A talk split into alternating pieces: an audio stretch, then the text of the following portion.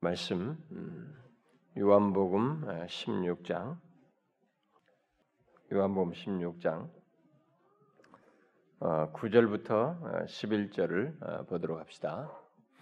9절부터 11절. 근데 우리 8절부터 그냥 같이 읽어 봅시다. 8절부터 11절까지 시작. 그가 와서 죄에 대하여 의에 대하여 심판에 대하여 세상을 책망하시리라. 죄에 대하여라 함은 그들이 나를 믿지 아니하며 의에 대하여라 함은 내가 아버지께로 가니 너희가 다시 나를 보지 못하며 심판에 대하여라 함은 이 세상 임금이 심판을 받았습니다.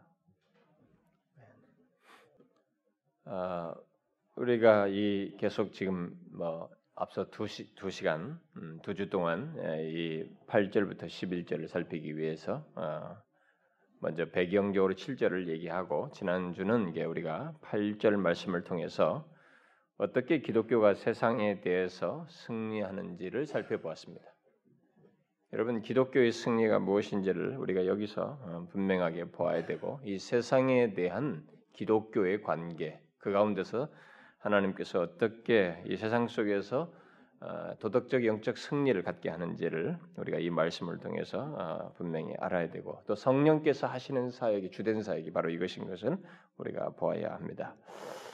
그래서 우리가 지난주에 그 어떻게 기독교가 세상에 대해 승리하는가라고 했을 때 그것은 바로 성령 하나님께서 죄에 대하여 의에 대하여 심판에 대하여 세상을 책망함으로써 이렇게 아, 세상에서 기독교가 승리하도록 역사하신다라고 했습니다.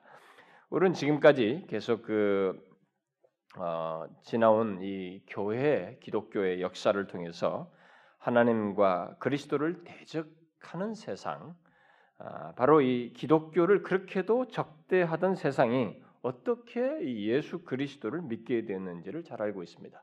물론 여러분 기독교가 결국 팔레스틴의 그 조그마한 그것도 팔레스틴 땅 안에서도 그냥 기독교를 잔멸하려고 하는 예수 믿는 사람들을 잔멸하려고 해서 거기서부터 어려워했던 그 별로 몇 사람 안 되는 사람들 가운데서 있었는데 그것이 결국은 로마 제국으로 확산돼서 로마 제국도 무너지고 결국 여기까지 이렇게 오게 됐는지 이런 것을 우리가 참 잘 알고 있습니다. 기독교는 세상을 물리적으로 정복하지 않았습니다. 지금까지 뭐 총칼로 그러니까 옛날에 십자군 운동이 아주 잘못한 것이죠. 예, 그들이 그 십자군 운동을 가지고 그것은 정치인들이 종교를 이용해서 어, 이렇게 써먹었던 예, 그런 것입니다. 그러니까 항상 이 정치인들은 이런 논리가 이, 종교들의 종교를 가진 사람들 큰 세력이기 때문에 종교심을 이용해서 정치적인 이용을 하는 경우가 많은데 아, 사실 그건 참뭐 분별을 못해서 그런 것이죠. 그 기독교가 그때 당시에 십자군 전쟁에 휘말려서 그런 아주 잘못된 행동을 역사 속에서 어, 남겼는데 기독교는 물리적으로 정복하는 것이 아닙니다. 그렇다고 세상을 이렇게 얼르면서 어, 또 세상에 아부하거나 뭐 물질로 이렇게 매수해서 어, 지금에 이른 것도 아닙니다.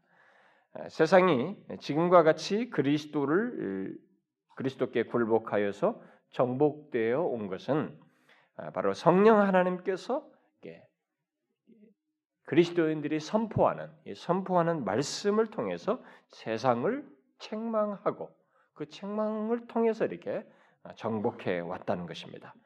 바로 세상에 속한 자들, 음, 그들이 믿고 있는 자기 중심적이고 자기 만족적인 확신과 틀들을 다 가지고 있었고 있는데 그것을 바로 이게 말씀을 통해서 성령께서 책망해서 그들이 가진 가치관과 삶의 방식을 이렇게 책망해서 굴복하게 되는. 그래서 그렇게 세상에 속한 사람들이 하나하나에게 무너져서 오늘날 같이 이렇게 세상이 정복되게 되는 이런 역사를 해오셨다는 것입니다. 그러니까 굉장히 비밀스러운 거죠. 놀라운 겁니다. 성령 하나님께서는 사도들이 아, 또 그리스도인들이 이제 복음을 전할 때 그들이 이제 죄됨을 밝히고 어, 참된 의가 무엇이고 또 어떻게 그 의를 이루는지를 깨닫게 하심으로써 또 죄에 대한 심판이 불가피하다는 것을 깨우침으로써 이게 책망하시는 일을 아, 하고 그렇게 함으로써 정복하셨다라고 했습니다.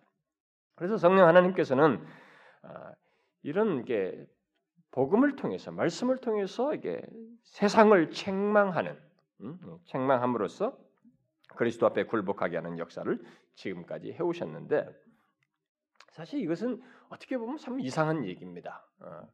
뭐 우리가 사람을 이렇게 정복하려면 뭐 무력을 좀 쓴다든가, 맞아 돈으로 매수를 하거나 뭐 어떻게 해서 어떤 게 그런 수단이어야 되는데 그리고 최소한 이제 친정 발언을 하든지 아부를 하든지 좋은 쪽으로 하든지 뭐 아니면 완전히 위협을 하든지 뭐 이런 방식으로 정복을 하는 것이 세상인데 이게 이 사람에게 있는 가치관, 자기를 지배하고 있는 이 사상적인 자기 나름대로 자기중심적인 이 확신을 책망함으로써 이렇게 세상에 속한 자들의 그 죄를 책망하고 그들에게 의가 없음을 책망하고 예, 참된 의가 무엇인가를 깨닫게 하고 심판에 불가피함을 이렇게 말함으로써 그 책망하는 가운데 사람들이 굴복했다라는 사실입니다. 그리스도께 그들이 그 책망을 받고 그리스도께 굴복하게 되는 이런 역사가 있었다는 사실입니다. 마호메트는 무슬림의 창시자인 이 마호메트가 두 번째 계시를 받았던 이두 번째 첫 번째 계시는 굉장히 호의적이지만 두 번째 계시의 계시를 따라서 그는 코란을 믿던가 아니면은 어, 쫓겨나든가 어, 추방당하거나 아니면 칼을 받아야 하는 그 이제 후임들이 이제 대를 이은 사람들이 더 그걸 강력하게 드러냈습니다만 그 코란을 믿든지 칼을 받든지 둘 중에 하나를 택하도록 어, 위협한 이런 것이 그런 것이 아니에요 기독교는. 그게 아니고 오히려 세상이 미워하면 미움을 받고 세상이 핍박하며 감옥에 가두면 감옥에 갇히는 거예요. 그러는데 그러한 세상에 대해서 자기를 그렇게 가, 가, 가하는 예? 우리에게 그 핍박을 가하는 그런 세상에 대해서 죄와 의와 심판을 말하면서 책망을 했는데 세상이 굴복하는 이런 역사가 기독교의 정복의 역사다. 예? 구원의 역사이고 오늘 여기까지 이르게 된 역사다라는 것입니다. 그래서 예수 그리스도께서 자신이 떠난 후에 보혜사를 보내어서 있게 하실 것이라고 말씀하신 뒤에 오순절 날 성령 강림 이후에 사도 베드로가 자신들을 적대하는 세상을 향해서 세상 가치관과 자기 만족적인 확신을 가지고 있는 자들을 향해서 복음을 이게 전하였을 때 놀랍게도 바로 그 성령 하나님께서 그 가운데서 이게 책망하심으로써 죄와 의와 심판에 대해서 말씀하시며 그들을 책망함으로써 그들이 3천 명이 회개하면서 굴복했습니다. 그리고 5천 명이 회개하면서 굴복했어요. 뒤에서 이런 역사가 있었다는 거죠. 그리스도께서 십자가에서 이루신 승리를 성령께서 그렇게 세상에 드러내셨어요. 그게 바로 이 기독교의 세상에서의 승리다라는 것. 어떻게에 대한 설명을 제가 우리 지난주 그렇게 했습니다. 자, 그러므로 우리는 이제 아무리 강한 세상, 우리를 적대하는 세상, 곧 세상 가치관에 찌들리고 자기 만족적인 확신에 차서 그리스도를 거역하고 반대하는 자라 해도 우리가 복음을 전할 때 성령께서 그들을 가운 그들에게 그들 가운데서 역사하셔서 그들을 굴복케 하실 것이라는 이 믿음을 가지고 우리가 나아가야 된다는 것입니다. 여러분들의 주변에 가정이든 뭐 직장이든 간에 주변에는 분명히 자기 나름대로 세상적인 가치관에 찌들려 있어요. 어? 자기 만족적인 확신을 가지고 못 건들 정도 틀을 다 가지고 있습니다. 이게 어떻게 무너지느냐? 돈으로 무너지지 않아요. 그 무력을 한다고 해서 무너지지 않습니다. 그것은 복음이 무너뜨려요. 성령께서. 여러분들도 예수 믿기 전에 어땠습니까? 우리들이 예수 믿기 전에 다 자기 아집과 틀들 다 가지고 있잖아요. 근데 그것이 지금 조금씩 다 무너지잖아요. 응? 누구도 못 건드리는 말이죠. 자존심 하나 막 그 지키려고 몸부림쳤다 버리는. 우리 많이 무너져요, 이게. 우리가 가지고 있는 가치관, 세상적인 가치관들이 무너졌습니다. 지금은 세상적인 가치관이 우리에게 어울리지가 않습니다. 잘 안 맞죠. 이런 일이 어떻게 됐습니까? 성령께서 그의 말씀을 통해서 처음에 우리에게 와닿았고 계속해서 우리를 역사하셔서 이렇게 된 것이죠. 베드로의 설교를 듣고 사람들이 그랬잖아요. 형제들아 어찌할꼬 그렇게 하면서 굴복하면서 나왔습니다. 성령께서 이 죄에 대해서 의에 대해서 심판에 대해서 말씀하심으로써 그 사, 그때 당시 사람들을 책망하면서 이렇게 마음을 굴복시켰던 것처럼 지금도 통일하게 역사하고 있기 때문에 아, 우리는 이 성령의 이 같은 역사를 확신하고 어, 복음을 전해야 된다는 것입니다. 이런 것을 할 수 있는 것은 사실 오직 성령밖에 없습니다. 인격 안에서 일어나는 변화는 성령 하나님이 아니면 안, 안 돼요. 음, 정말 안 됩니다. 부모들이 여러분 자식들을 뭐 아무리 어떤 양육을 해도 그들은 자기 틀 안에서 추가를 할 뿐입니다.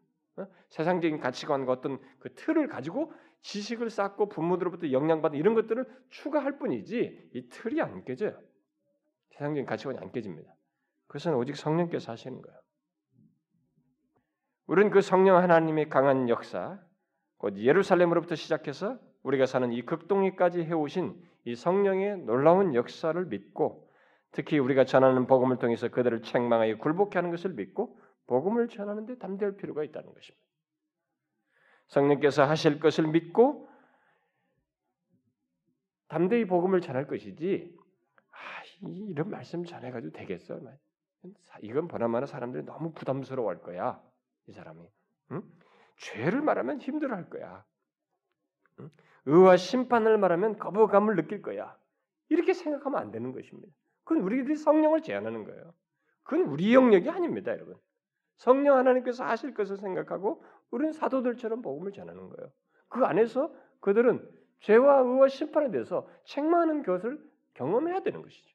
오늘날 교회가 이것을 기피하고 그리스도인들이 다 기피하는 겁니다. 그래서 교회 겨우 복음 전도한다고 그래봐야 참 너무 안타까운 장면입니다만 그들이 설사 못 오더라도 우리는 그들에게만큼은 복음을 전해야 되는데 복음을 전하는 게 야, 나를 봐서라도 한 번만 와줘라. 막 이래 가지고 데려오는 거야. 그러니 한 번 와 준 건데 내가 와 줬으니 당연히 그 다음 날도 안 오는 거죠. 그 다음 주도 결정권자가 자기 아닙니까? 그런 게 어디 있어요? 안 와도 됩니다. 그런 사람들은 그냥 어찌든지 성령께서 하실 걸 믿고 복음을 전해야 되는 거예요. 뭐 나를 봐서 와줄라 이렇게 하지 마세요. 우리 교회는 그런 거 잘했다고 권사 주고 장로 주는 거 아니니까 그런 거 신경 쓰지 마세요. 정말로 복음을 됩니다. 성령께서 하실 것을.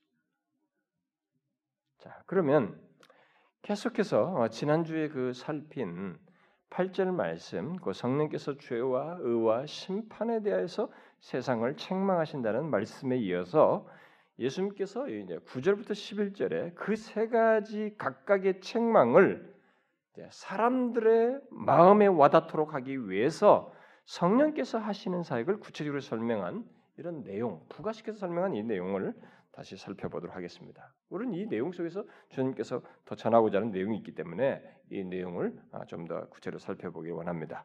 자, 주님께서 앞서 말한 예, 그세 가지의 각각에 대해서 아, 말, 예, 설명을 덧붙이고 계신데 제일 먼저 뭐라고 하셨어요? 죄에 대하여 함은 그들이 나를 믿지 아니하며라고 이렇게 말씀하셨습니다. 이 말씀은 쉬운 듯합니다. 예, 내용사로 보면 쉬운 듯한데 그 죄에 대하여라 하는 것은 단순히 세상이 그리스도를 믿지 아니하는 것을 뜻하는 것처럼 이렇게 읽혀져요. 우리가 언뜻 보면 읽을 때. 그러나 좀 더 주의를 요합니다. 왜냐하면 성령께서 죄에 대하여 책망하시는 사역을 말하면서 이것을 말하고 있는 것이 아니거든요. 음, 예.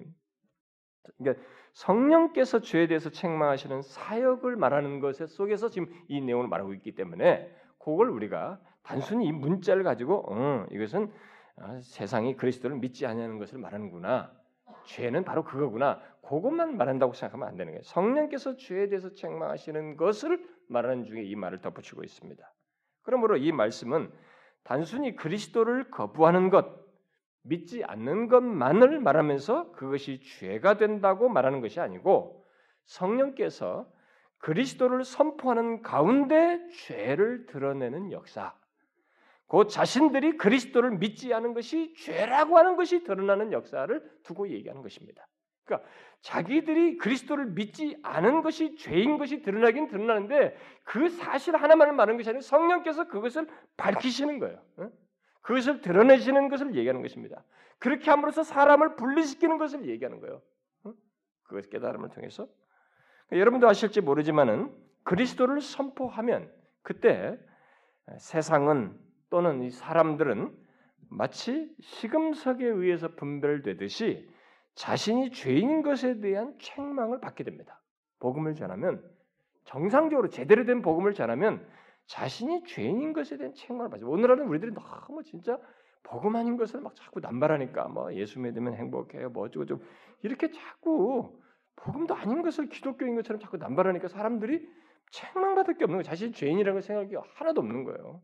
내가 죄인이라는 걸 처음 알았습니다. 이렇게 교회 오래된 사람들이 말한다거나 이런 회개망측한 일이 교회 안에 벌어지고 있는 거예요. 그건 아닌 것이에요. 이 복음은 바로 그런 성격이 가지고 있습니다.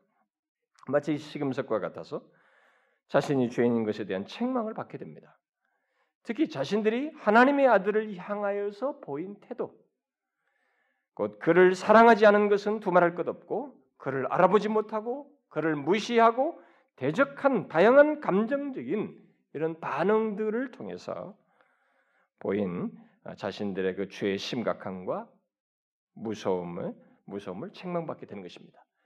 인간은 누구나 다 이렇게 이 복음을 통해서 보게 되면 자신이 하나님의 아들을 향해서 보인 하나님 지식이 없어서 선지식이 없어서도 이런 하나님을 향해서 보인 어, 자신들의 그 무시하면서 그 알아보지 못하고 심지어 어떤 기회에는 감정적으로 드러냈던 그런 것이 이렇게 드러나게 됩니다. 어? 그래서 여러분 중에 아마 어, 예, 교회 오기 전에 그 누가 예수 얘기를 꺼내거나 뭐 아내를 통해서 누가 뭐 얘기를 꺼내 예수 얘기를 꺼내 예수 좀 믿으라고 이런 말하면은 주변에 여러분들이 거칠게 얘기했을 거예요. 분명히 여러분들 중에는 다양한 감정적인 반응을 드러냈을 것입니다. 야 예수가 밥 먹여주냐? 아, 흔한 얘기가 예수를 아, 예수 믿는 게 그거밖에 안 돼? 그러면서 예수를 가지고 이것을 노닥거려요.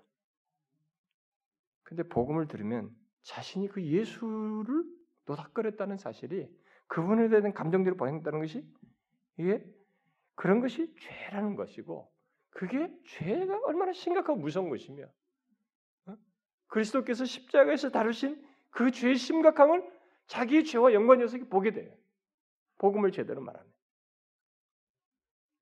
그래서 회개하는 겁니다. 나중에 어, 회개하게 되죠. 물론 이 고린도 후서 4장에서 말하는 바대로 이 세상 신이 마음을 혼미케 하여서 그리스도의 영광의 복음의 광채가 복음의 광채가 미치지 못하도록 하는 사람들이 있습니다. 복음은 그리스도를 향해서 그 어, 보였던 각 사람의 죄를 보통 보게 하는데 이 세상 신이 바로 사단이죠. 사단이 바로 그것을 보지 못하도록 하기 위해서 온 힘을 썼습니다. 그래서 어떤 대상들에게는 바로 그런 일이 일어나게 돼요. 특히 사람들의 마음을 혼미케 하여 복음의 빛이 광채라고 해요. 복음의 빛이 비치지 못하도록 사단이 방해를 합니다. 왜냐하면 복음의 빛이 비추어지면 자신들이 그리스도께 보인 죄악들이 드러나게 되고 특히 구원주 되신 그리스도의 영광을 보고 그에게 나아서 구원을 받을 수도 있기 때문에 사단은 어찌하든지 그것을 받지 못하도록 이 세상에 속한 사람들을 복음의 빛이 비추지 않도록 계속 방해를 하는 것입니다. 그래서 이 세상에 속한 사람들, 음, 그 사람들이 이 복음의 빛이 비추어지는 자리 이렇게 교회 나오는 거죠. 이런 자리, 이런 교회에 나와서 하나님의 말씀을 듣는 것에 굉장히 많은 방해를 받습니다. 여러분 어떤 사람을 교회 한번 데려러 보세요. 그 그게 이제 이 사람이 이제 그래, 어, 저 한번 가줄게 이런 사람들 말고 이거 와가지고 진짜 좀 한번 와봐라 뭐 이렇게 이렇게 데려오는 사람들 있잖아요. 이 사람들 보면은 근데 그 사람이 또 나름대로 마음도 쓰기도 해. 그래 알았어, 이제 가볼게. 뭐 이렇게 하면서 마음을 쓰는 사람인데도 이 사람들이 굉장히 힘들어합니다. 굉장히 방해를 많이 받아요. 이런 이유 저런 이유로 곧 다양한 미혹과 즐거움과 관심거리와 일거리로 또 감정적인 반감과 격동함으로 사람들의 마음을 혼미케 하는 것과 같은 일이 그들에게 있어요. 그게 뭐냐? 성경은 말하기를 이 세상 신이 그렇게 한다는 거예요. 그들의 마음을 혼미케 해서 복음의 빛이 비추지 못하도록 그 자리로 나가지 못하도록 한다는 것입니다. 사람들은 그런 걸 알지 못합니다. 이런 영적인 역사, 영적인 것과 관련돼서 자신에게 일어나는 문제를 사단과 연관 지을 줄은 몰라요. 어? 하나님의 존재는 그걸 모릅니다. 한 가지 재밌는 것은 오늘 이렇게 사람들이 과학이 어떻고 어떻고 하면서도 TV에 보면 막 그 귀신 그뭐 들린 과거에 뭐 누구를 만나게 해주고 죽은 사람 만나게 이런 것에 사람들이 얼마나 관심 있는지 몰라요. 어? 그게 뭐예요? 다 사단의 역사예요. 여러분 이 세상에는 우리가 알지 못하는 영적인 세계가 있어요. 이 세상 신이 우리를 그렇게 미혹하게 하는 것이 있는 것입니다. 마음을 혼미케 해서 왜 다른 일은 내가 안 막히는데 왜 하나님 앞에 나아가는 데는 왜 이렇게 막히냐 이거예요. 왜 이것이 가기 싫어지고 왜 이렇게 마음이 혼매지냐 이거. 어떤 저런 이유로도 왜 이렇게 거부 반응이 생기느냐 이거예요. 그게 뭐예요? 이 세상 신이 사람들의 마음을 혼미케 해서 복음의 빛이 비추지 않도록 역사하기 때문에 그렇다는 거죠. 그러나 성령 하나님께서는 그 같은 마귀의 역사에 사로잡혀 눈이 가리운 채 따르는 자들을 제외하고는 복음의 빛을 비추어서 당신이 그리스도에 대해서 어떻게 생각하는지를 직면하도록 당신이 그리스도에 대해서 어떻게 생각하는지를 생각하도록 이렇게 만듭니다. 성령께서 그것을. 그래서 예수 그리스도 앞에 자신이 직면하게 하는 이 일을 하게 하는 것입니다. 누구든지 예수 그리스도에 대한 자신의 생각을 묻고 어, 살피는 자리에 서게 되면 사람들은 보통 인간, 이 사람의 본질을 보게 됩니다. 뭐 예수를 알고 예수가 구주인지 그런 건 둘째치고라도 예수 그리스도에 대한 자신의 생각을 묻는 자리에 성령께서 그런 걸 묻게 하시는데 복음을 듣고 거기서 묻게 되는 자리에 서게 될 때 자신들이 사람의 본질을 생각하게 돼요. 뭐예요? 자신이 그리스도를 대적한 죄인인 것이 드러나고 그런 자신을 책망하시는 성령의 역사를 경험하게 됩니다. 성령의 역사를 경험하게 돼요. 보통은 그것이 성령의 역사인지를 당사자들이 잘 이렇게 감지를 못해죠. 네, 초기에 그런 사람들은 그것이 성령의 역사인지를 모르고 경험합니다. 그러나 성령께서는 바로 그렇게 해서 복음 선포를 통해서 구원할 자들을 이끌어내십니다. 이것을 이끌어내셔요. 설사 그리스도께로 나오지 않는다 해도 일단 성령 하나님은 듣는 그것을 들은 자들이 복음을 통해 들은 자들이 죄인이라고 하는 도전을 그들에게 하여 그리고 자신들이 죄인인 것을 생각하게 하는 이 자극을 줍니다. 자, 한번 질문해 봅시다. 여러분은 과거에 자신이 세상에 속하여 있던 상태에서 그 자신이 어, 죄인인지도 알지 못하고 살고 있던 상태에서 어떻게 그리스도께로 나왔습니까? 여러분들은 과거에 자신이 뭐 세상에 속해서 죄인지도 모르고 살았던 그 상태에서 여기 지금 이 자리에 앉아 계신데 여러분들 그, 그 상태에서 그리스도께 나올 때 어떻게 해서 나오셨어요? 여러분은 그리스도에 대한 복음 선포를 듣고 그리스도에 대한 자신의 생각이 어떠한지를 보면서 자신의 죄가 심히 크고 말로 다 할 수 없는 죄인이라는 것을 보았습니까? 어떻습니까? 여러분들이 세상에 속하였다가 예수 그리스도께로 나올 때 성령께서 하시는 바로 이와 같이 복음을 듣고 그리스도에 대한 자신의 생각을 보면서 자기 그리스도에 대한 생각을 하다 보니 그 그리스도에 대한 생각이 자신이 어떤지를 생각하면서 자신이 죄가 정말로 심히 크구나. 내가 정말로 죄인이구나. 라는 것을 여러분들이 자각했냐는 거예요. 했습니까? 어떻습니까, 여러분? 뭐 여러분들은 아니 여기 와 앉아 있으면 다 당연한 거 아니에요? 안 당연해, 여러분. 제가 묻고 싶은 것입니다. 오늘날 교회는 너무 혼란스러워요. 못 믿겠어요. 왜냐하면 자신이 죄인 것을 그렇게 깨닫고, 응? 마치 이제 베드로처럼 나를 떠나소서. 나는 죄인입니다. 또 세리처럼 얼굴을 감히 못 들고 오직 나를 불쌍히 여기소서라고 간구했는 같은 이런 심정이 없다 보니까 노예 상인이었던 존 뉴턴이 자기 같은 죄인, 결국 나 같은 죄인이 이 세상에서 구원받을 수 있는 길이 있단 말인가? 어? 그런 죄인도 용서하시는 주의 은혜가 있다는 말인가? 라고 생각하니까 구속의 은혜가 너무 커서 구속의 은혜에 사로잡혀서 자신의 삶이 변했어요. 변했을 때 자신의 삶에서 죄인인 나 같은 죄인을 위한 은혜를 알다 보니까 뒤를 돌아볼 마음이 안 생겼어요. 감정적인 기복이 있을지 모르지만은 옛생활로 돌아갈 마음이 안 생겼습니다. 그런데 오늘날은 교회를 다니는 사람들 중에 이 사람이 예수를 믿는 건지 안 믿는 건지 정말 하나님이 자신의 구원 주인이 아닌지 알 수가 없는 사람이 있단 말이에요. 그것은 왜 그럴까요? 지금도 자기 자신은 자신이 범하는 죄가 얼마나 심히 큰지를 알지 못한다는 것이에요. 그러니까 과거에 처음부터 그런 일이 없었다는 거 아닌가 싶어요.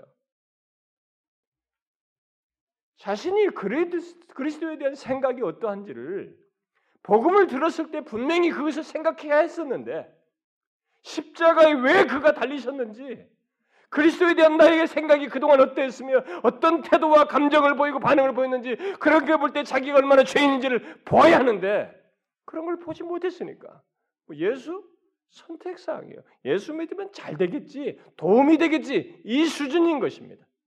아니에요, 여러분.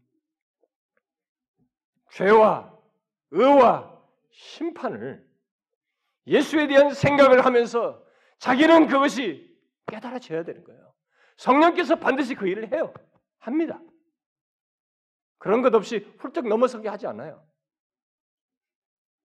예수 그리스도를 말하면서 죄에 대하여 책망하시는 성령의 역사가 있습니다. 성령의 일은 사역 없이 그리스도인 되, 그리스도인 되는 일은 없어요. 구원받는 일은 없습니다. 그리스도인 되는 자는 모두 성령께서 선포되는 그리스도를 통해서 인간의 본질, 그 자신의 실체를 보며 그리스도께 나오도록 합니다.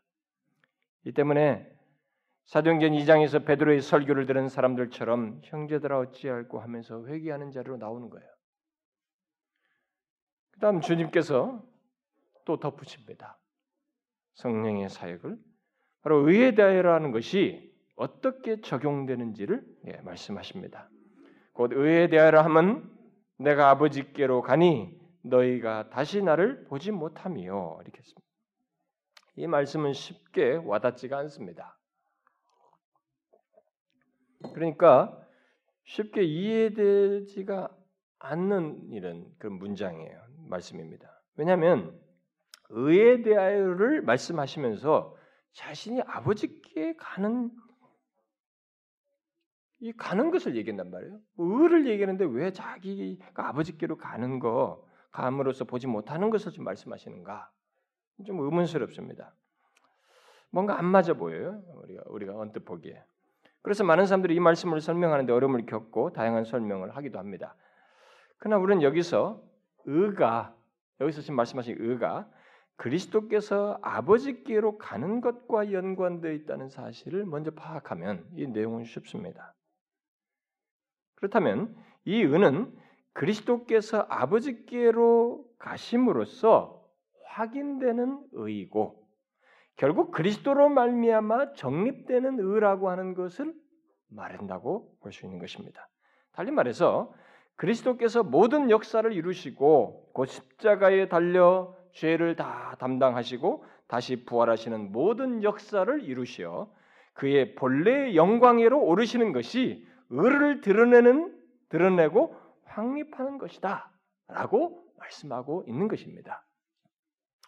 이러한 의는 세상이 스스로 이룰 수 없는 의입니다.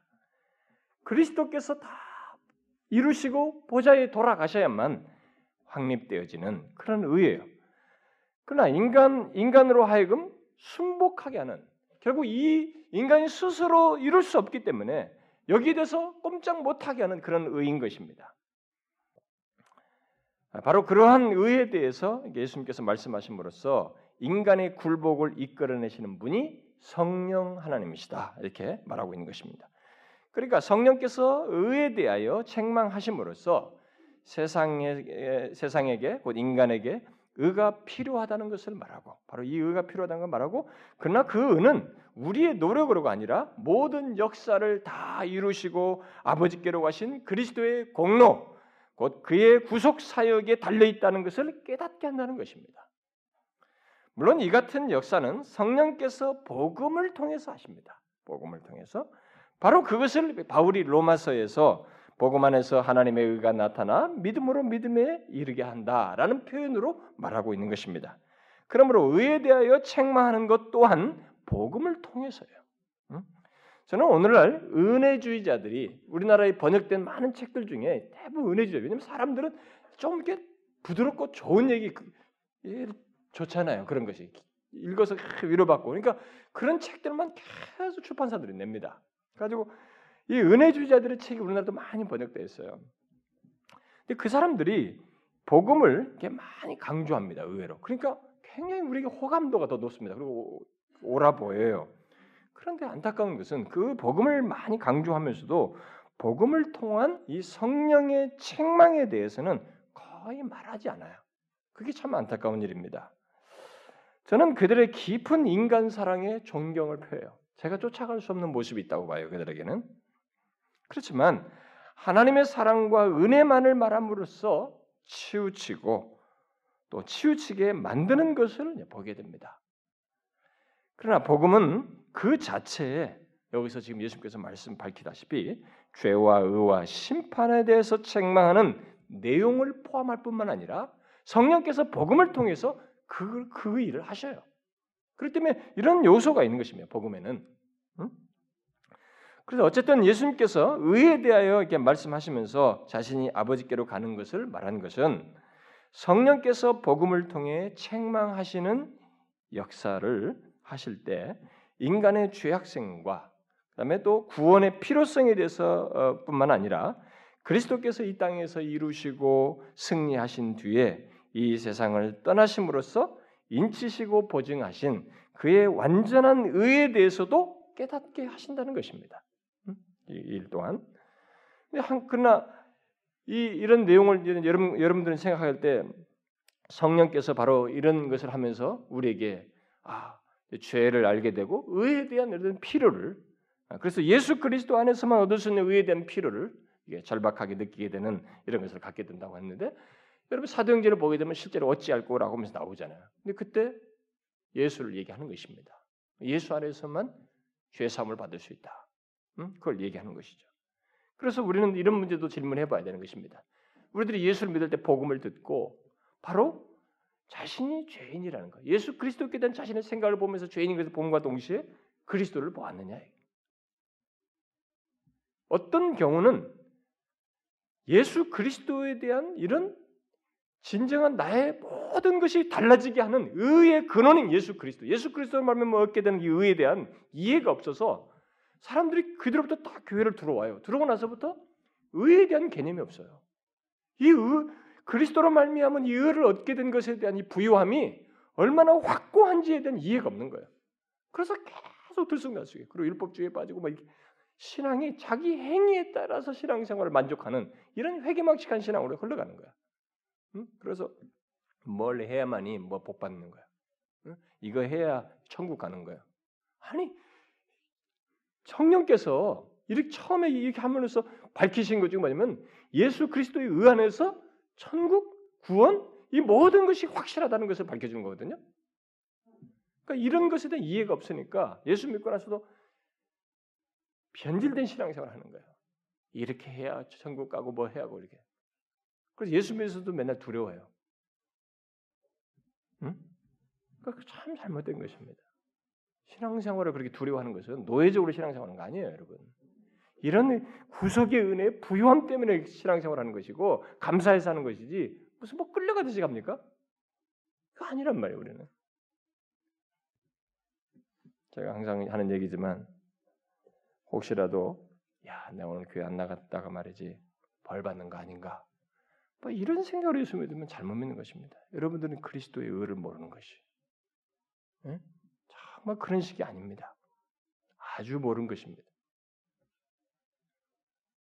성령께서 그것을 밝히셔요. 자, 그런데 한 가지 더 예수님께서 말씀하십니다. 심판에 대해서 마지막으로 덧붙입니다. 심판에 대하여 하면 이 세상 임금이 심판을 받았습니다. 이렇게 말합니다. 이미 8절을 통해서 우리는 죄가 있고 의가 있다면 거기에 심판 또한 있고 이 세 가지는 함께 있어야 한다는 것을 들었습니다. 사람들은 이 세 가지를 함께 생각 지 않습니다만은 그래서 특별히 심판 같은 건 빼고 생각하고 싶어 하지만은 이 세 가지를 함께 생각해야 된다는 것을 우리는 염두에 둡니다. 성령 하나님은 죄와 의뿐만 아니라 심판 또한 확고히 말씀하십니다. 복음을 통해서 그러니까 다가올 심판에 대해서 사람들에게 책망하신 일을 하신다는 것입니다. 물론 성령께서 심판에 대해서 책망하실 때 사용하시는 근거는 그리스도께서 십자가에서 이 세상 임금을 그 사단을 정죄하신 것에 근거한 것이죠. 아, 이것을 예수님께서 앞에 12장 31절에서 이미 말씀하셨습니다. 이제 이 세상에 대한 심판이 이르렀으니 이 세상의 임금이 쫓겨나리라. 이미 이 말씀에 해당하는 것을 먼저 말씀하셨어요. 이 말씀은 그리스도께서 세상 죄를 지고 십자가에 달려 죽으심으로써 세상을 심판하실 것을 말씀하신 것입니다. 12장 31절 말씀은 그런데 그때 이 세상의 임금이 쫓겨나리라라고는 말씀을 이렇게 하셨어요. 이 세상 임금은 물론 어, 사단을 두고 얘기하는 것입니다. 사단은 이 세상 임금이라고 사, 단을 세상 임금이라고 사단 세상 임금이라고 말을 하는 것은 바로 사단이 사람의 마음을 철저하게 지배하기 때문에 그런 것입니다. 그래서 예수 그리스도의 은혜 안에로 그리스도께로 오기 전까지 인간의 모든 상태는 뭐 자기가 직업이 탁월하든 뭐라든 뭔 전공이 뭐든 또 관심이 뭐든 뭔가 뭐 어떻든 간에 인간의 이 본성 자체가 사단의 지배 아래 있습니다. 그래서 자기에게 매여 있죠. 욕심에 이끌려 있습니다. 정욕에 죄에 매여 있고 그죠? 자기는 자기가 하고 싶어서 뭔가를 하지만은 세상은 사단이 원하는 쪽으로 하는 것입니다. 죄된 쪽으로 하고 하나님과 반대되는 쪽으로 하나님을 거스르는 쪽으로 하는 것이죠. 이렇게 그래서 세상 임금인 것입니다. 세상에 속한 자들의 마음을 철저하게 지배하고 있기 때문에 그렇게 말을 하는 것이죠. 그런 면에서 사단은 정말로 세상 사람들의 임금인 것입니다. 그러나 그런 사단이 십자가에서 세상의 심판과 함께 패배를 당하고 심판받게 될 것을 말씀하셨습니다. 일반 사람들의 눈으로 보면은 하나님의 아들이 십자가에 이렇게 막 그 십자가로 끌려서 그 골고다에 가셔가지고 십자가에서 처참하게 죽는 것 그것을 다 주도하고 뒤에서 막 사람들이 무지한 분인데도 막 십자가에 못 박아라 이런 것을 선동하면서 인간을 지배, 지배하여서 이렇게 주도하는 이런 사단이 결국 승리한 것이 아닌가 결국 그런 세상이 승리한 것이 아닌가라는 생각을 자연스럽게 갖게 합니다. 그래서 기독교에서 뭐 그리스도께서 십자가를 통해서 승리하셨다라고 말한다거나 십자가로 인해서 세상이 심판받고 결국 세상 임금 사단이 패배를 당하고 뭐 심판을 받았다라고는 기독교에서 말하는 이 말이 도대체 무슨 말이냐 이해가 안 된다라고 보통 생각을 합니다. 그러나 그것은 이미 제가 두 주 전에 말을 하면서도 어, 말을 했다시피 그런 생각을 갖는 것은 승리를 물리적인 개념에서 자꾸 이해하기 때문에 물리적인 승리를 승리로 여기기 때문에 그렇습니다.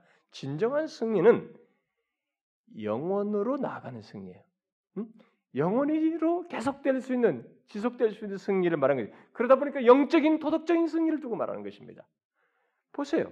자, 영원으로 나가는 승리가 아니었어요. 세상과 이 사단이 하는 행동이 그것을 우리가 예수님에게서 보는 것입니다. 실제 사건에서 사단의 계략대로 세상이 무지한 그리스도를 십자가로 내몰아 죽게 했지만은 외면상 그가 승리하는 같았지만은 그리스도께서 십자가에 달려 죽으시면서 일어난 일이 뭐냐는 거예요. 뭐가 일어났습니까? 그리스도가 십자가에 달려 죽으시면서 일어난 일이 뭐였어요? 어떤 일이 났습니까? 그리스도께서 죽으심으로써 이 세상이 그동안 흑암 가운데서 소망을 갖지 못했습니다. 죄와 사망으로부터 구원 얻을 수 있는 길에 대한 답을 못 얻고 있었습니다. 그 앞서서 예수 그리스도 오기 전에 불교도 나왔어요. 힌두교 사상도 있었습니다. 자를 몰입해서 뭔가를 추구하는 종교도 다 나왔어요. 세상의 역사상 가장 탁월한 헬라 철학이 다 나왔습니다. 지금도 우리는 헬라 철학을 울고 먹습니다. 이 모든 것이 인간에게서 최상의 길들이 다 나왔어요. 그 이전에. 그렇지만 인간은 구원에 대한 소망의 답을 못 얻었습니다. 죄와 사망으로부터 살아갈 길이 뭐냐 이거. 좋다. 아무리 철학적인 답을 내지만은 사망을 어떻게 해결하냐 이거예요. 죄를 어떻게 해결하냐 인간이. 이것에 대한 답이 없었어요. 그리스도께서 죽고 나서 어떻게 했습니까? 바로 그 인류의 소망이 세상의 소망이 구원의 소망이 마침내 성취되어 열린 것입니다. 응? 죄로부터의 구원 이후 사망으로부터의 구원이 열리게 된 것이에요. 그리고 이 세상에서는 찾을 수 없고 덧입을 수 없었던 의의 옷을 인간 스스로 도저히 만들어낼 수 없는 의의 옷을 예수 그리스도 안에서 인간이 입게 된 것입니다. 죄를 그가 담당하심으로써 처리함으로써 의롭게 되는 이런 일이 가능하게 된 것입니다. 패배한 것처럼 죽었던 예수 그리스도가 바로 그런 놀라운 일을 결과적으로 약이 갖게 했던 것입니다. 그러므로 사단은 그리스도의 십자가로 인해서 세상에서 더 정복하기는커녕 세상 임금으로 더욱 군림하기는커녕 그 보좌에서 쫓겨나게 된 것입니다. 응? 이것을 여러분이 잘 이해하셔야 됩니다. 그래서 그 12장 31절에서 이 세상 임금이 쫓겨나리라 라고 예수님께서 말씀하신 거예요. 오늘 본문은 바로 그 사실에 근거해서 성령께서 심판에 대해서 세상을 책망하신다는 것을 말하고 있습니다. 그러므로 이 세상 임금에 속한 자들, 곧 세상에 속한 자들은 세상 임금이 정죄받고 심판받는 것과 똑같이 심판을 받게 되는 것이. 성령 하나님은 바로 그것을 복음을 통해서 밝히는 것입니다. 너희들도 똑같이 세상 임금이 심판받는 것처럼 심판받게 된다. 그러니까 세상과 거기에 속한 모든 것은 악한 자의 것이며 거기에는 의도 없고 생명도 없으며 그 가운데 속한 자녀들 또한 마찬가지이고 그들에게 세상은 또 세상 임금은 생명을 위한 그 어떤 도움도 줄 수 없다는 것을 성령께서 밝히시는 거예요. 오히려 심판밖에 없다. 그들에게 예비한 것은 영원한 불못밖에 없다는 것을 밝히는 것입니다. 이런 면에서 복음은 바로 그런 세상의 실체를 밝히는 내용을 내포하는 것입니다. 그리고 그로 인해서 정죄 아래 있는 세상에서 벗어나서 예비된 영원한 불못에 들어갈 이 세상으로부터 벗어나라고 권면하는 내용을 내포하는 것입니다. 이 때문에 복음은 좋은 소리만 말하는 것이 아닐 것입니다. 복음은 심판을 말하는 것입니다. 그걸 내포해요. 아니 성령 하나님께서 복음을 통해서 그것을 말씀하십니다. 세상의 실체를 밝혀서 세상에 속한 자들에게 임할 심판을 말함으로써 악한 자가 받을 심판을 지각하게 하고 벗어나고 싶은 마음을 불러일으키는 것입니다. 여러분은 전에 복음을 들을 때 이런 성령의 소를 들으셨습니까? 자, 질문해 보십시오. 여러분들은 처음에 예수를 믿을 때 복음을 들으면서 이런 성령의 소를 들으셨습니까? 아, 내가 속한 세상의 실체가 바로 그런 것이었구나. 여기서는 소망도 없고 의도 없고 생명도 없구나. 심지어 내 후손들이 내가 낳은 자식들에게도 아무런 유익이 될 수 있는 것이 영적인 면에서 유익을 줄수 있는 것이 없구나. 오히려 예비된 영원한 불문밖에 없구나. 내가 여기서 벗어나는 것만이 살 길이다.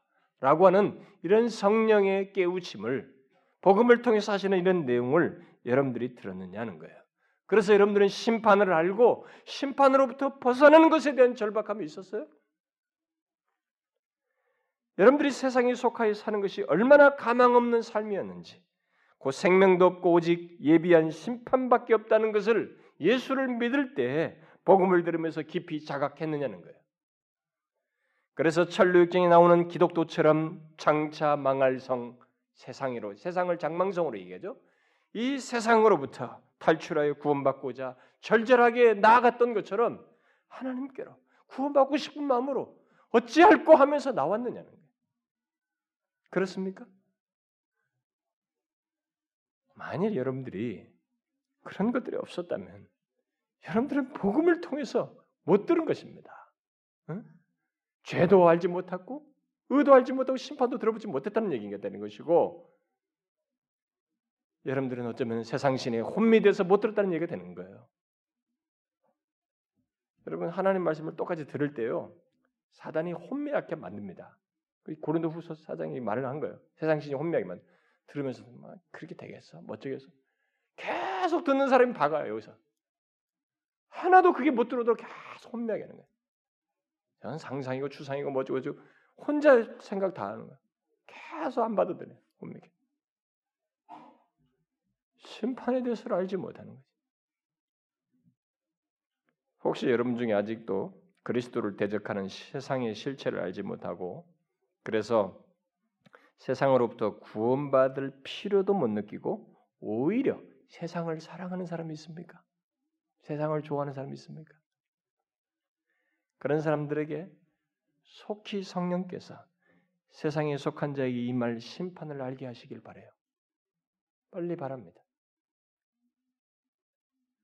또 예수 믿는다고 하면서 그래서 세상으로부터 구출됐다고 하면서 장차 받을 세, 그 세상의 그 심판을 전혀 알지 못하고 여전히 세상을 동경하며 교회 다니고 있는 사람이 있다면 그들에게도 심판에 대해서 세상의 심판에 대해서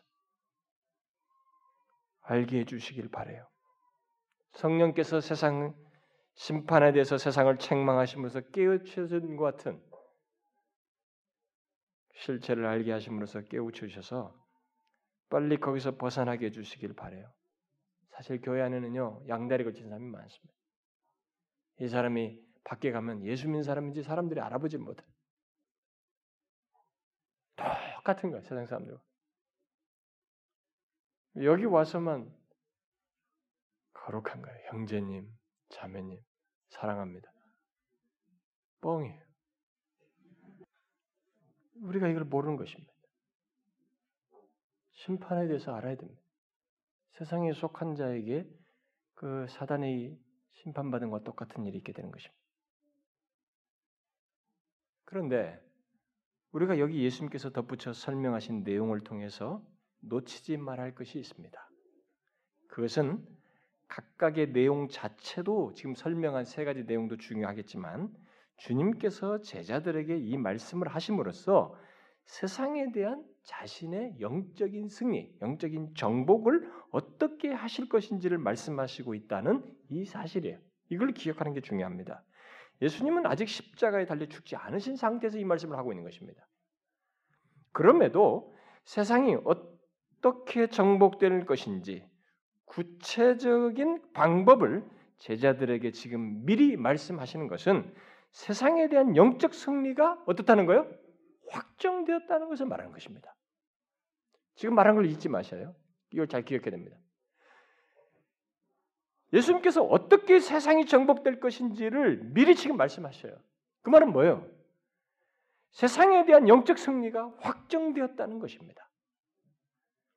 지금 이 시간에 우리가 주의해서 결론적으로 유념할 것은 바로 이 사실이에요. 영적 승리는 확정되었다는 것입니다. 그것은 그리스도께서 아버지께로 가서 보낼 보혜사 성령을 경험적으로 이렇게 보내어서 보혜사 성령이 경험적으로 이제 알게 하실 그 내용이에요. 제자들은 이 말씀 이후에 실제로 그것을 알게 됐습니다. 그래서 기독교는 확정된 영적 승리를 향해 나가는 종교인 것을 여기서부터 이들이 이제 경험해요. 이 말씀 이후에 얼마 후에 진짜로 그대로 됐잖아요.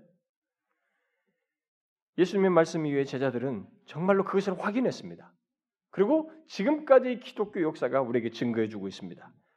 우리는 확정된 영적 승리를 완전하게 거둘 때를 향해서 가고 있습니다. 그러나 그때까지도 우리가 경험할 것들은 뭐냐? 지금 예수님께서 말씀하신 것처럼 기독교의 확정된 영적 승리를 경험하는 시간들이에요. 그걸 지금 얘기하신 것입니다. 부활 승천하신 우리 주님께서 그것을 주도하고 계시는 것입니다. 그런데 그 일이 어떻게 일어나는가? 바로 우리들이 복음을 선포할 때 성령께서 바울의 말대로 자신의 나타나심과 능력을 보임으로써 그 일을 하십니다.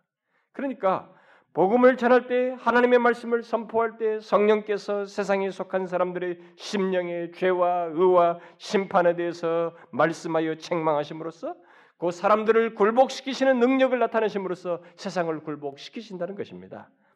이것을 우리가 기억해야 됩니다. 우리는 말씀을 전하지만 내가 지금 결국 말씀을 전하는데 통로로 쓰여지긴 하지만 그 가운데서 일어날 역사는 성령 하나님에 의해서 일어나는 역사요 세상에 대해서 확정된 승리를 경험하는 그런 역사입니다. 제자들이 이것을 알고 미래를 향해서 나아가야 했던 것처럼 우리들 또한 이 사실을 알고 믿고 미래를 향해서 나아가야 되는 것이 두려워할 것은 없는 것입니다. 결과에 대해서 우리가 그 결과를 두려워할 것 없어요. 설사 그리스도를 대적하는 세상이 복음을 전하는 우리를 미워하고 핍박하고 결국 뭐 어떤 순교로까지 내몰 정도의 그런 강함을 드린다 할지라도 최후의 승리는 누가 하느냐? 그들이 굴복해요. 그들이 영적 도덕적인 패배를 그 안에 승복하게 됩니다. 응? 복음을 전하는 자가 승리하게 되는 것입니다. 이게 확정된 기독교의 승리를 지금 말하는 거예요. 성령을 통해서 그걸 경험하게 할 것이다. 성령께서 그 전해진 사람들 안에서 굴복해 함으로써 얻게 하시겠다라고 말씀하시는 것입니다. 여러분 지금도 성령 하나님은 복음을 신실하게 선포되는 모든 곳에서 또 항상 자신의 나타나심과 능력으로 함께 하셔서 이 일을 하십니다. 여러분과 저를 통해서 하시기를 원하세요. 저는 오늘날 기독교가 기독교의 승리를 이런 기독교의 승리를 경험하지 못하고 자꾸 이상한 쪽으로 흘러가는 것에서 너무 안타깝습니다. 근데 그걸 분별할 수 있는 눈이 없는 것 같아요. 왜냐하면 성경을 가지고 똑같이 그 성령의 역사로 다 치부하면서 가고 있거든요. 성령의 역사를 귀신을 쫓아내고 병자를 낳는 것 이 부분으로 딱 치안을 해버린단 말이에요. 여러분 세상 임금의 이 세상 통째로를 정복하는 것이 성령의 역사예요. 이, 이 영역만이 아닙니다. 그런데 성령의 역사를 이쪽으로 다 했어요. 그래서 이 신문 같은 데 광고를 보면 성령의 파워, 능력, 뭐 능력서 예언 은사, 무슨 은사, 병고침 은사. 이게 성령의 전부예요. 아니에요, 여러분. 지금 말씀한 거예요. 그리스도께서 다시 오실 때까지 온 세상이 성령에 의해서 그리스도께서 이루신 승리를 드러냄으로써 그들의 심령을 책망함으로써 온 세상을 정복하는 거예요. 그들이 그리스도께 나오는 것입니다. 이것을 우리가 전해야 되는 것이에요. 그러니까 이런 큰 성령의 역사에 대한 이해를 가지고 성령의 이런 주된 역사에 우리 자신들이 하는 거예요. 근데 사람들은 이상들 이런 것은 우습게 열어요. 누가 복음을 전했는데 이 사람이 굴복해서 예수를 믿게 됐어요. 이것은 아무것도 아닌 거예요. 그런데 누가 막 기도했는데 한번 딱 나왔다. 뭐 있었다.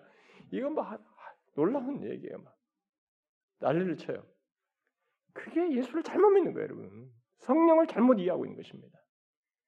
여러분 한 인간이 예수 믿는 것은요 하나님의 개입에서 있는 기적적인 역사예요. 이건 이것은 이런 기적하고 비교할 수 없는 영구적 가치가 있는 기적이에요. 이것은 일시적인 사건, 이 살아있는 육신이 살아있는 것 안에서 경험할 수 있는 단회적인 사건들이지만 이것은 영원한 가치가 있는 사, 기적의 사건이에요, 여러분. 이것을 하게 하는 것이 성령의 역사예요. 흑암의 나라에 속한 자들을 영광의 나라로 그리스도의 나라로 데려오게 하는 이 역사를 위해서 성령이 하시는 것입니다. 말씀을 통해서 죄와 우와 심판에 대해서 말함으로써 굴복시키는 역사예요. 이 기적을 얕잡아 본단 말이에요, 사람들이. 이게 돼요? 오늘 한국 교회는 뭐냐? 이런 부분에 좀 안타까운 것은 이런 변화를 모르려고 회심이 없는데 사람이 늘어난다는 거예요. 포스트 모던 시대에 사람들이 종교성이 있다 보니까 더 효과가 있는지 사람들 그냥 교회에 와요. 외롭고 힘드니까 여기서 위안을 받는 것입니다. 회심이 없어요. 회심은요, 여러분 성경이 말하는 것처럼 천상이 기뻐할 일입니다. 그만큼 하늘의 기적이에요. 한 인간이 구원받는 것만큼 놀랍고 놀라운 것은 없습니다. 응? 그것은 가장 귀한 것이에요. 천상적인 가치가 있는 것이에요, 여러분. 하늘 전체가 가치 있게 여기는 그거예요, 여러분.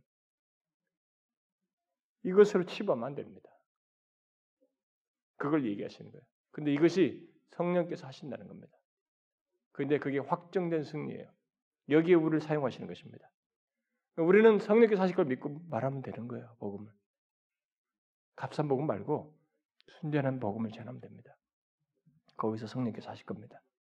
저는 저와 여러분이 이런 세상에 대해서 담대하게 이 세상이 지금 교회를 얕잡아 보는데 그게 아니에요.